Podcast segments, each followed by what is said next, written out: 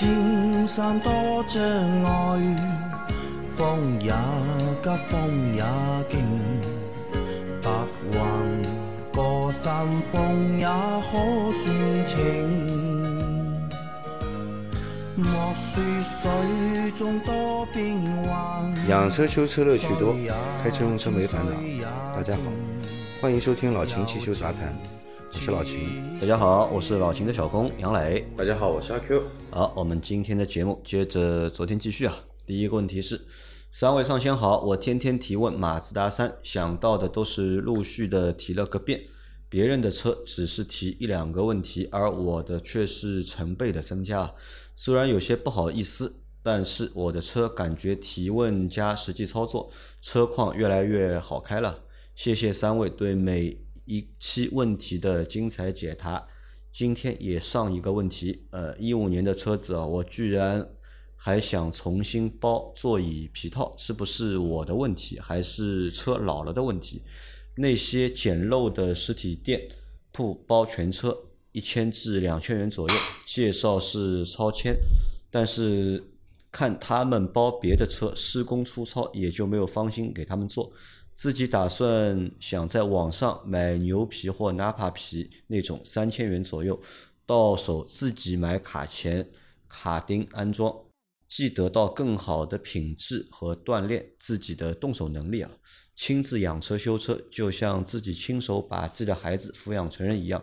过程操心劳累，但是体验真的不一样，包括感情啊。他提了一个这个问题啊，他想自己动手重新包皮座椅啊。自己包皮座椅呢是这样的啊，这个你如果不是专业的啊，你如果是第一次包的话，嗯，我劝你不要包啊，多数失败的啊，多数是包不好的。嗯啊，这个看起来好像很简单，但是你上手操作是不一样的。给你这个皮套做的再服帖，可能你包出来也不服帖。对，嗯。或者呢，我给你一个小的建议啊，或者给你一个小测试啊，你在买这个东西先不要买，你呢先网上呢去找个你那个方向盘的皮套，买一套回来，对吧？大概五六十块钱，淘宝上有卖的，对吧？那个东西你收到之后呢，你先试一下，你看看你有没有这个动手能力，把你自己方向盘啊那个皮套重新再包一遍。如果呢，你能够把你个方向盘包的服帖了，那么可以考虑挑战一下，对吧？自己动手去包你这个 座椅。因为呢，我是在去年，我那个车是塑料方向盘嘛，然后我就买了一套皮套回来，对吧？包那个方向盘，到现在还放在家里啊。然后现在不还在那个车的后备箱，对吧？然后。比划了一下，果断放弃。比划一下，果断放弃。因为这个东西啊，首先是什么？这是一个熟练工，不是说你知道原理，你知道该怎么弄，你有专业工具，你能够能够把这个东西弄好的。他是个熟练工，你要一套一套的包，一套的包。他还是一个手艺活啊，包了时间长了之后啊，才能够保证后面东西啊能够包的服帖。嗯，如果是一次性的，你只是为了你这台车包的话呢，那么可能啊，就是要么你买两套到三套。对吧？你要做好这个就是心理准备，或者是要返工的，就是两次到三次才有可能达到一个满意的效果。要自己要去动手做这个，其实还是很难的一件事情。索性你买那种就是简易的套在上面那种皮套呢，那个呢，我觉得还简单一点。那个还简单一点，对吧？如果要拆掉重新完全自己来包的话，那这个我觉得对普通用户来说，这个挑战太大了。这个是个手艺活，嗯。另外呢，你说这个网上买这个牛皮或是纳帕皮，对吧？三千块能买到纳帕皮吗？整套座椅全部。局部能买到。其实这个东西呢，要说说了。其实现在很多的主机厂，包括我们的品品牌方也也好，其实他说的所谓的真皮的座椅，其实你不要去想象中它是。整张座椅的皮都给你用皮，就那一块，不可能的，就那一块，就屁股靠背那两块皮，多的地方四块皮。嗯，因为有些地方的话呢，它屁股这一块会分成两块，靠背会分成两块，就是那四块皮是真皮，或者说真的是牛皮。嗯，别的地方呢基本上也是革啊，或者说皮油材质的东西啊，粘在一起打在一块的。嗯，你也不要认为那个超纤不好，其实论牢度来说，超纤要比真皮牢。对的，而且超纤也易打理。对，擦起来也对方便，对对吧？所以不建议你自己动手，因为不动不知道，对吧？动了要骂娘，对吧？肯定是会后悔的。动了，关键是你把座椅全部拆掉，对吧？外面的老的那个布套也好，皮套也好，全部都拆掉。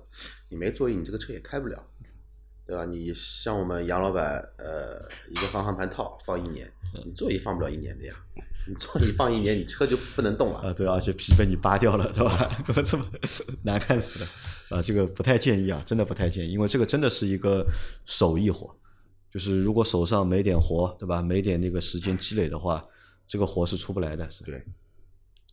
啊，再往再往下走啊。那或者我再给你个建议啊，你可以考虑什么呢？你网上买了这个皮套，然后呢找这种店，让他们帮你去啊，不要不要安装。如果说你当地有比较那种大型的那一种，类似于像汽配城一样，或者说像那种那个大的那一种那个美容改装市场的啊，你去那里去看，一个皮子去试啊。就当场试的，当当当当当场试，挑好的皮子让他现场来裁啊剪，这个呢不会说什么张冠李戴，你挂羊头卖狗肉，这种是最保险的。其实像上海的话呢，我之前朋友他切诺基陪他一起翻新的时候，其实我们就多了很多那一种皮质店，最后找了一家，我们这边的话叫一通汽配城嘛，有一家叫小广东做做的一家皮，是比别的地方皮做的都要细腻很多。然后的话呢，你看中的皮他就现场裁给你，这种皮呢你做上去你心里面也定。如果说你那种网上发货的话呢，可能你拍的和他发的是完全两个东西，嗯，但是你没有对比现场的这种手感的话，你是比较不出来的。对的，的确是。说到这里啊，就是我也想和大家提个建议啊，就是这种改装件啊，特别是车内的美容改装，或者说什么装地板啊、换皮套啊，这种呢，尽量去实体店。而且这个东西。可能会是一个很严重的车内空气污染源啊，污染源是肯定的，我告诉你，污染源是肯定的。但还有一个点是，就是污染到什么程度？对的。还有一个点呢，就是一定要去实体店做，因为我们现在看到很多你在淘宝上买的，对吧？他会告诉你的实体店帮你施工的。就我我吃过这个药的，就网上买的，然后去实体店施工，然后施工的过程当中，对吧？就各种不满意，各种的就是问题。然后实体店和你说，我只是施工呀。我只是施工而已，这个东西不好和我又没关系。啊，你去找卖家，对吧？然后再去找卖家，卖家说他们施工不行啊。他说你找施工的呀，你让施工的帮你帮你解决呀，对吧？就是皮球来回踢。所以呢，这种呢，我觉得就是因为为什么我们要改啊？改可能是为了提高这个东西的品质，对吧？让你用的更舒服，或者看着更舒服。所以啊，就是在这个过程当中，不要去省那个钱。不要为了省一千块、省两千块钱，对吧？在网上买这种东西，因为到最后大多数的结果都是不满意，大多数的结果都是不满意。包括就是我想问，我问一下老钱，你说我你猜猜看啊？那个方向皮盘的那个皮套，我买来是六十五块钱，你知道到店里面找别人包一下要多少钱？三百块啊，三百，就让他包一下。我说我包不来，对吧？你帮我包一下。我本来想嘛，这个东西六十五块，对吧？我再给你一百块钱，啊，你帮我包一下。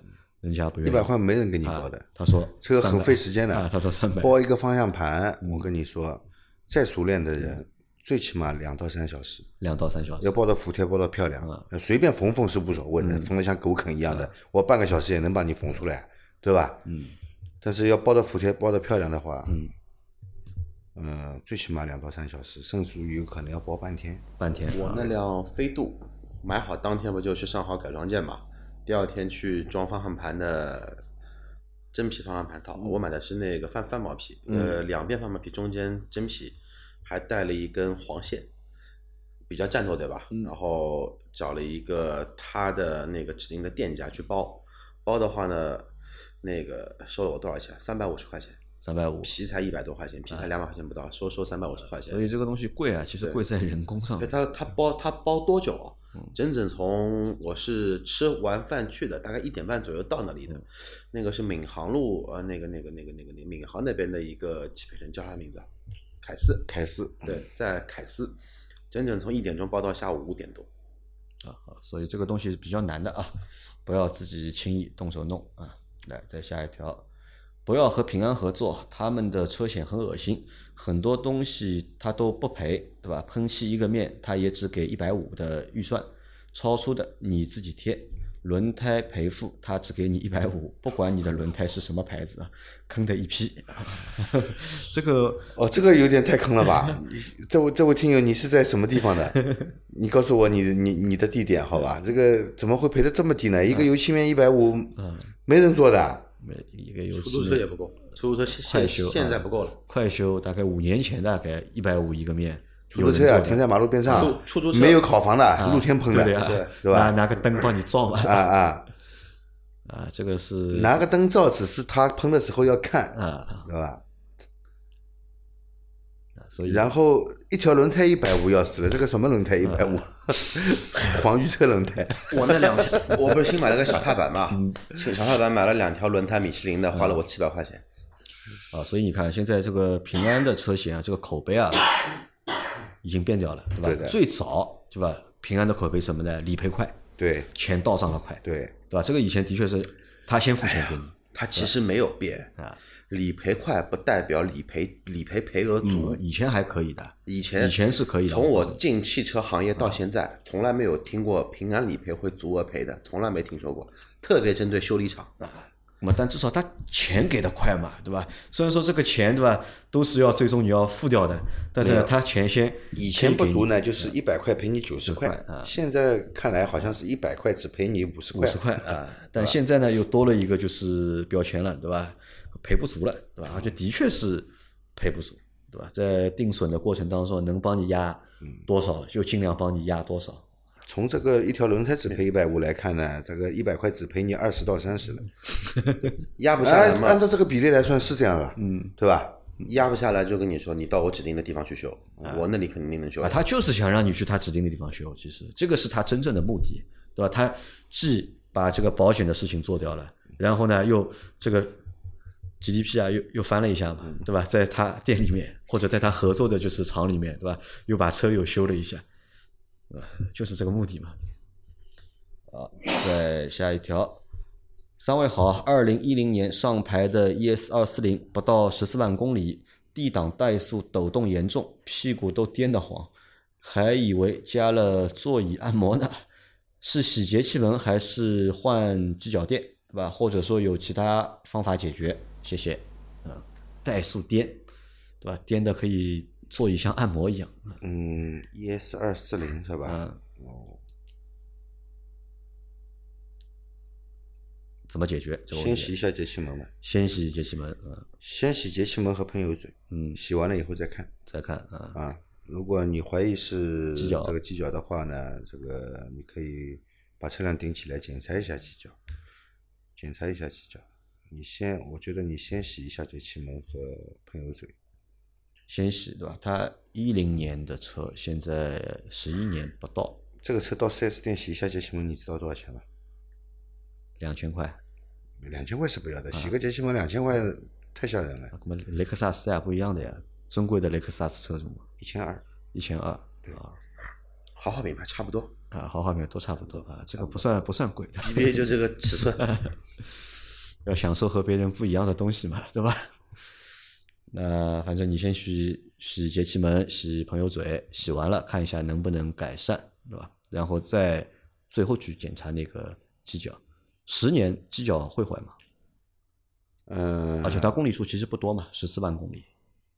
照理来说呢，丰田车的发动机机脚没那么快坏，坏不了的，对吧？对，它不是那么容易坏。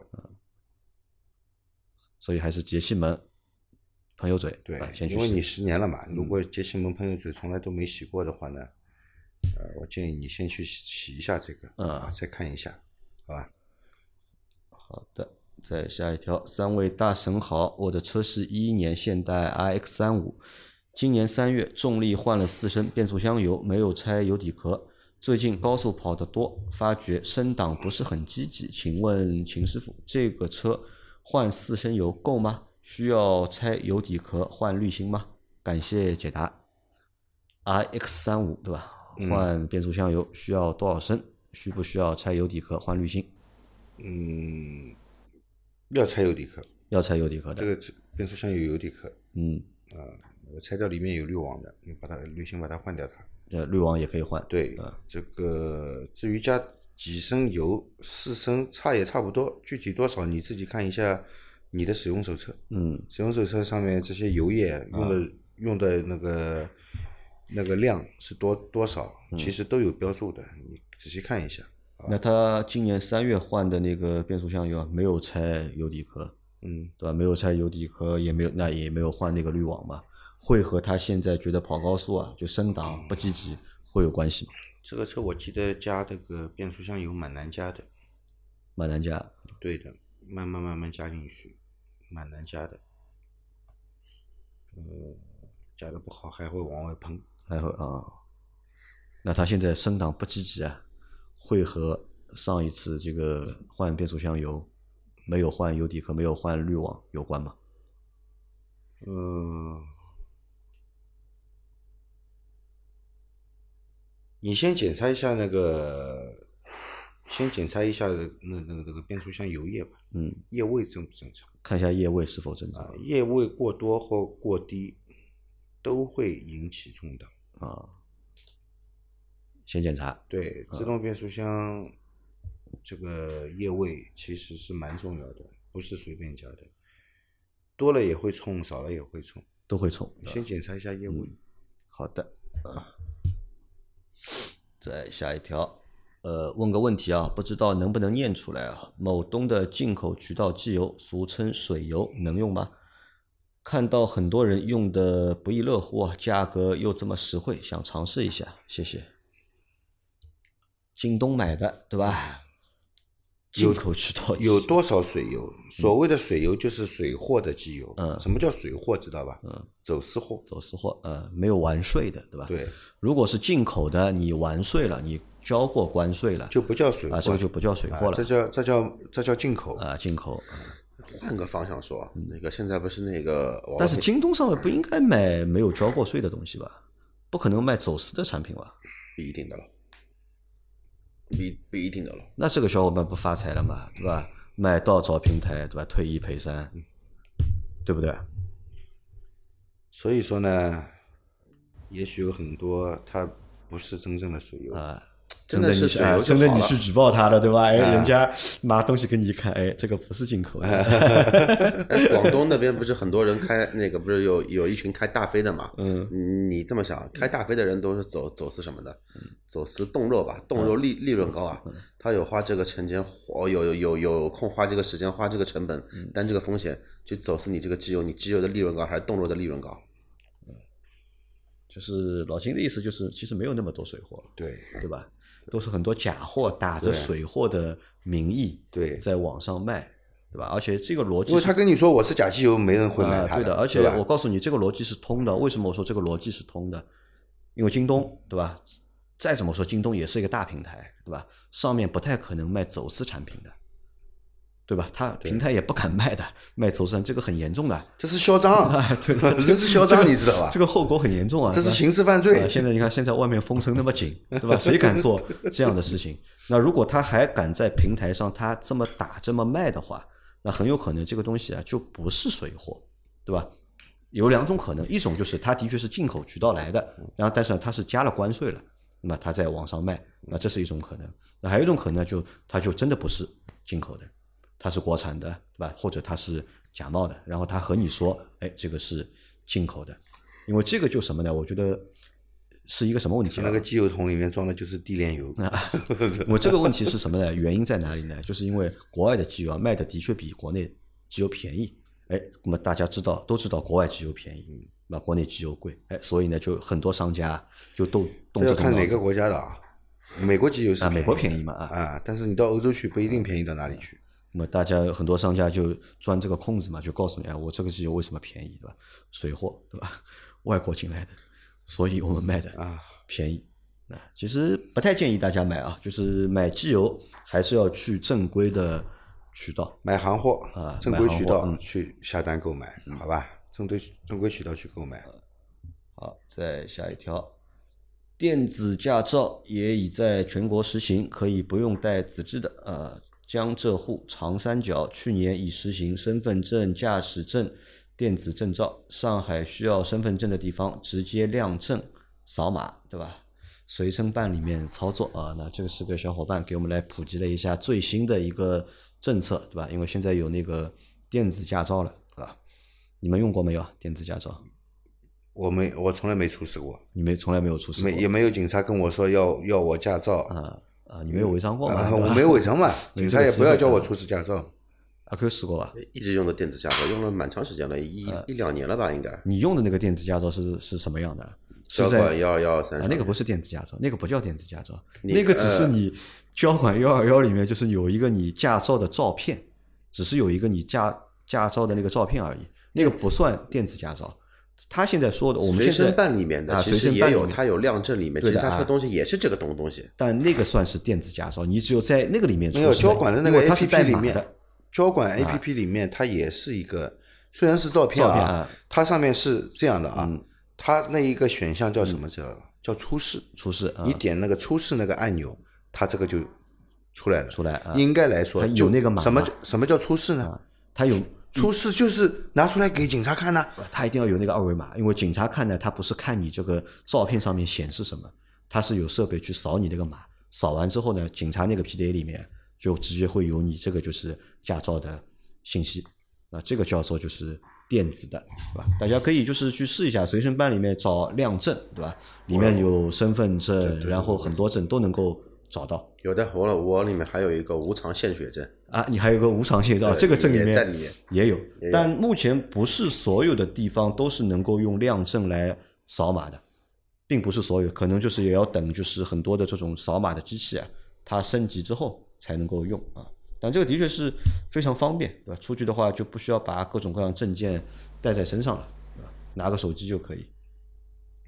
好，再下一条。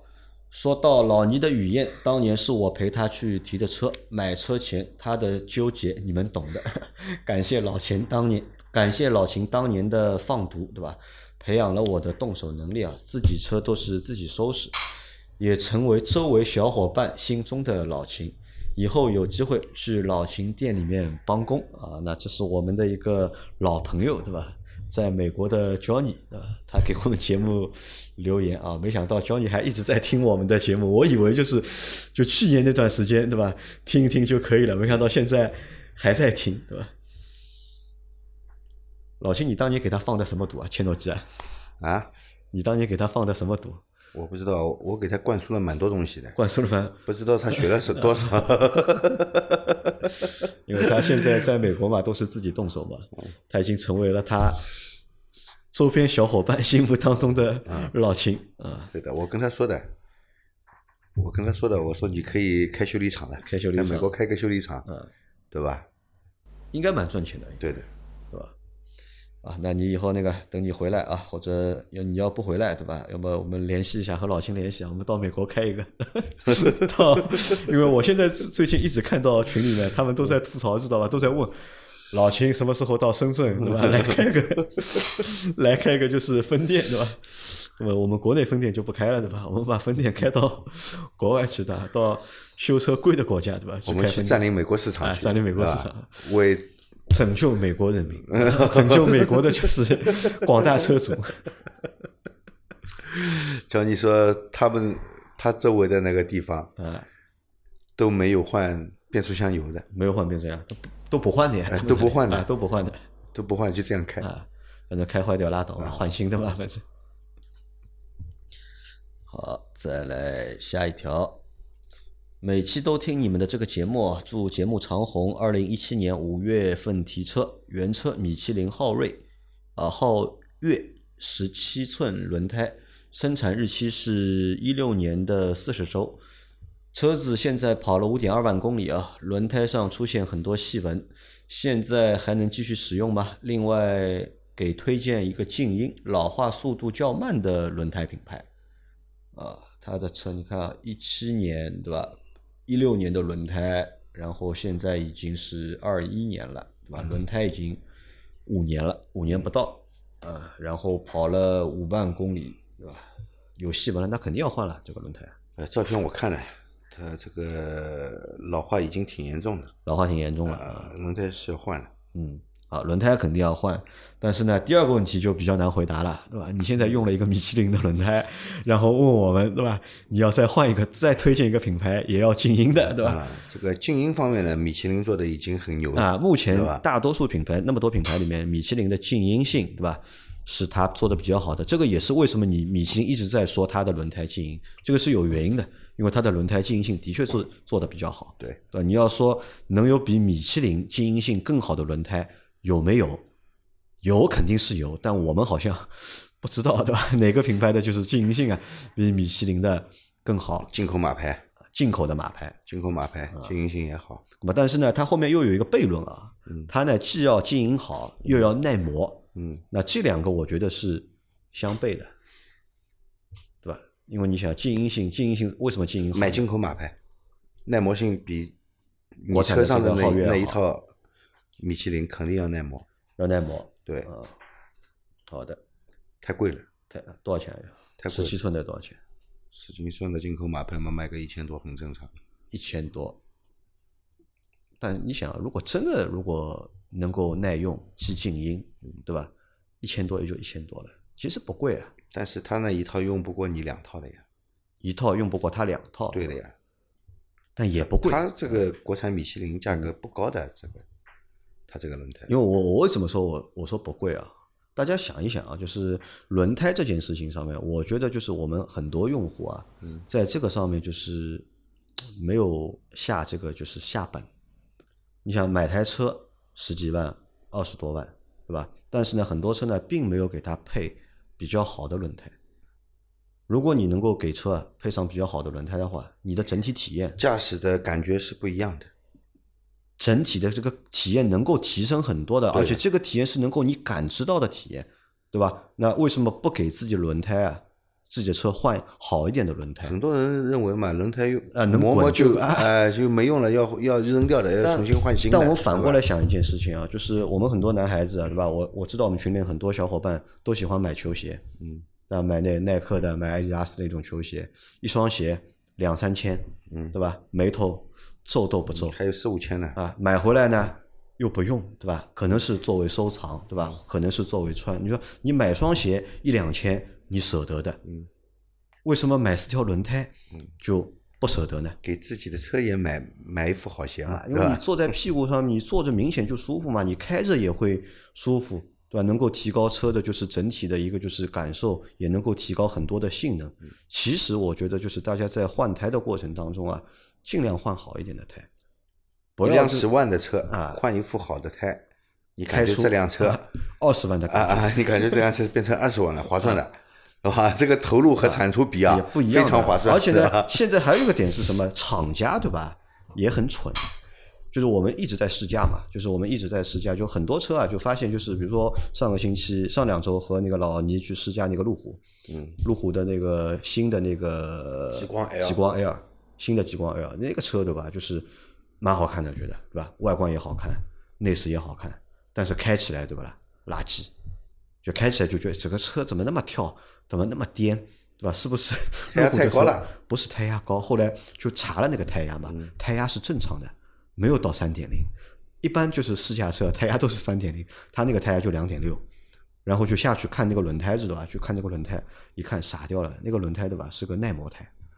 那个耐磨指数啊，嗯，非常高，那就意味这个胎硬嘛，很硬啊。但是硬一硬之后，对吧？你的其实坐在上面感觉其实是不好嘛，那个轮胎太硬了嘛。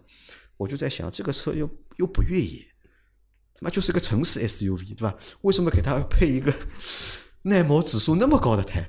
没有必要的嘛，对吧？其实厂家在选轮胎的过程当中，其实没有选好。体现它整车的耐用性啊，整车耐用性。但你想要买路虎的人。真的在意你这个 四条轮胎吗？对吧？这是一个点嘛。还有一种点呢，就是很多厂家为了降低成本，他为了降低成本，对吧？轮胎选的都是不怎么好的，或者能够有更好的选择，他不选。他为了降低成本，他为了在每条胎上面，他为了降低个一百块、两百块的这个体验。哦，一条胎降一百块的话，不得了，非常可观啊。对，对整体来说是可观。你你想一条。一条轮胎降一百的话，车有四条轮轮轮胎的啊，降四四百块啊，一年产个二十万台啊，二十万台啊，多少钱啊？你算过吧？对吧？这个钱你是看到了，但问题是什么？就是因为你选了不怎么好的胎，你这个车的体验听我说啊，变差了。你听我说啊，杨磊，不是人人都能开出来这种感觉的。有些人开车，我跟你说，仪表上的灯全部都亮了，他照开。他觉得这个是氛围灯，非要开到发动机转不动了，转不动了啊，他才知道车坏了，对吧？你觉得他能开出来轮胎的好坏吗？啊，也有可能啊，也是啊，对吧？所以这个也不多多说了，就建议大家以后换胎啊，尽量换好一点的胎，对吧？这个东西换完之后啊，不后悔的，我告诉你，不会，真的不会后悔。再来下一条。三位老师好，我的奇瑞瑞虎八马上首保了，换车是拧油底壳螺丝放油好，还是用抽机油的方式换油好？哪种方式换的比较干净？以及以后保养用哪种方式换油？啊，那这个小伙伴蛮纠结的，因为他这个问题在这个星期他提了两次。这个问题我们之前讨论过的。对的，嗯。首先，你把你车辆顶起来看一下油底壳。嗯。那么现在有一些油底壳啊，做成阶梯状的。嗯。如果是做成阶梯状的呢，你就要看你这个机油尺。嗯。是哪一边？在更低的那一边，没问题，你抽。嗯。